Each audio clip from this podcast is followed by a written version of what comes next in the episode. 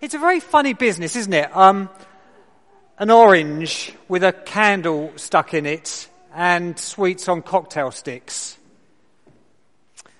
But I want to suggest that actually this helps us to understand uh, what we all need this Christmas. Not just this Christmas, but every Christmas, every day of our lives. And that is to know that we're safe. Whatever happens uh, to my life, to yours, good and bad, that it's okay. We're not in control, but wonderfully there is someone who is, and he is utterly good. And if we are to hold his hand as we walk through life, take hold of his hand, we will find the peace, the joy, the hope and security that we all need. Because this uh, Christingle, this candle, represents the light that God sent into the world, the light that shines in the darkness, this dark world of ours.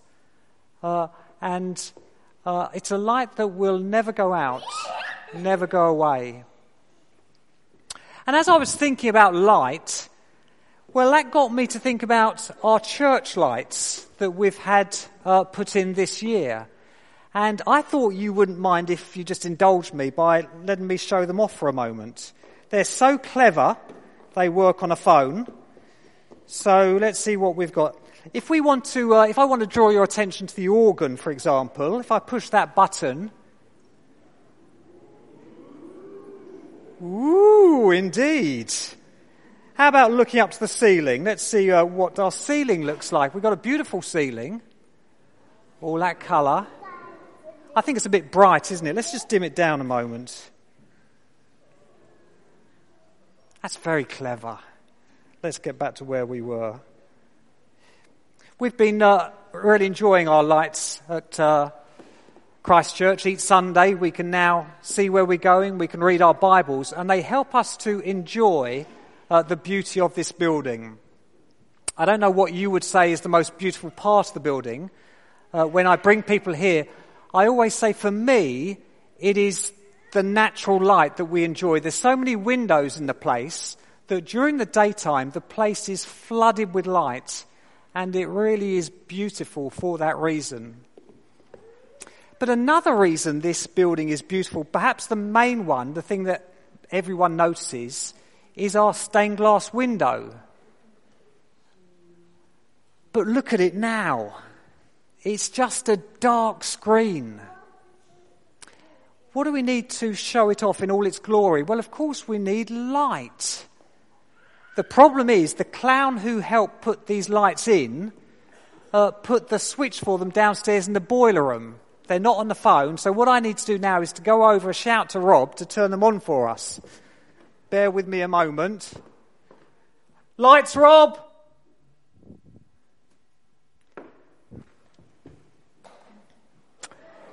There you go. You see, what was unreadable blank, suddenly with light comes alive. Stained glass windows are a bit like children's picture storybooks. So for young children who can't yet read, a storybook, the beautiful pictures are there to be enjoyed and they tell a story at the same time. And hundreds of years ago, when many grown ups couldn't read, someone came up with a brilliant idea of telling the story of who Jesus is and what he's done through coloured glass in church buildings. And I'd read this week that stained glass windows have been described as truth embedded in walls.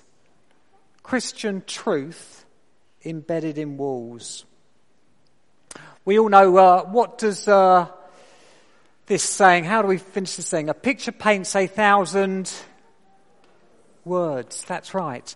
What do we mean by that? Well, for this window, for example, the thousand or more words that I would need to describe what's going on in all these pictures here, well, they're just summed up in one picture, one series of pictures.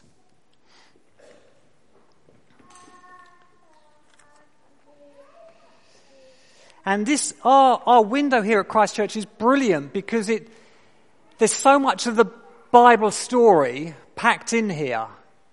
Uh, and in the middle, Jesus hanging on a cross, and up the top, risen ascended, Jesus, the hero of the Bible. I think there are 770,000 words in the Bible. But actually, I wonder if you noticed in our reading that God doesn't need thousands of words to make himself known. Just like this window in itself tells so much of a story, so in our reading we had, in the beginning was the Word. And the Word in the Bible is like a nickname for Jesus.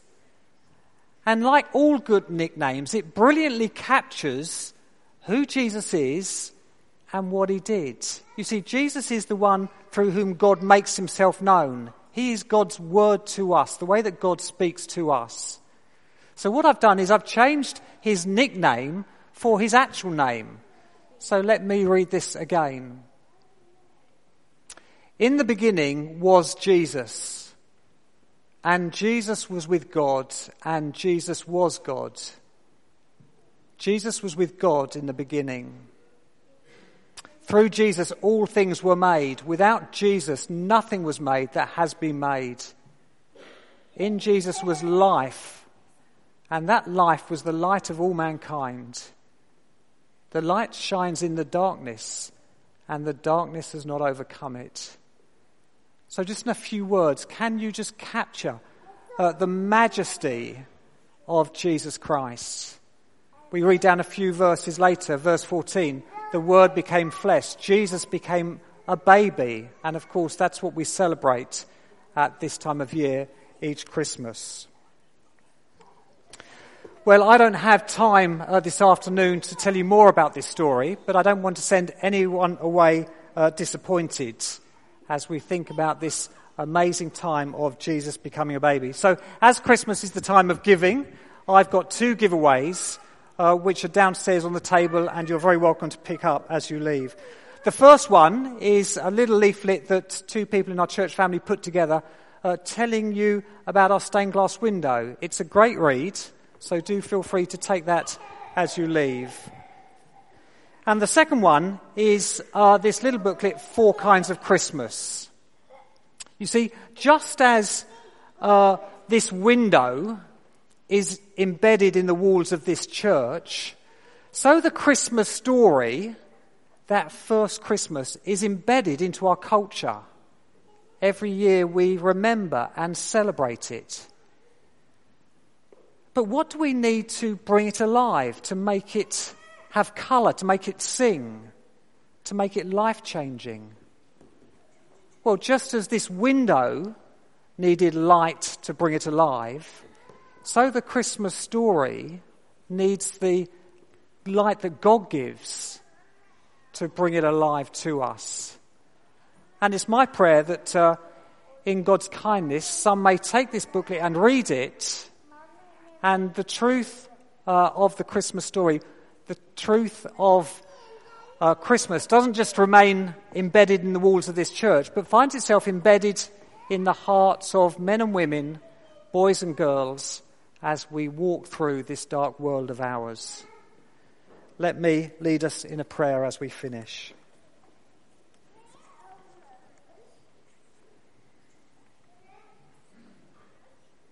Father God, we thank and praise you that you don't leave us in the dark but have wonderfully spoken and speak today through Jesus, who is the Word, your Word to us.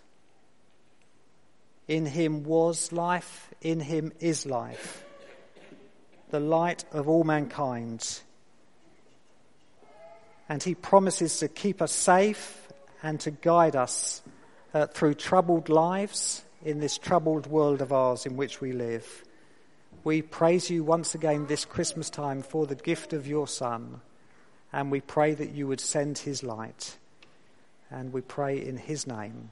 Amen.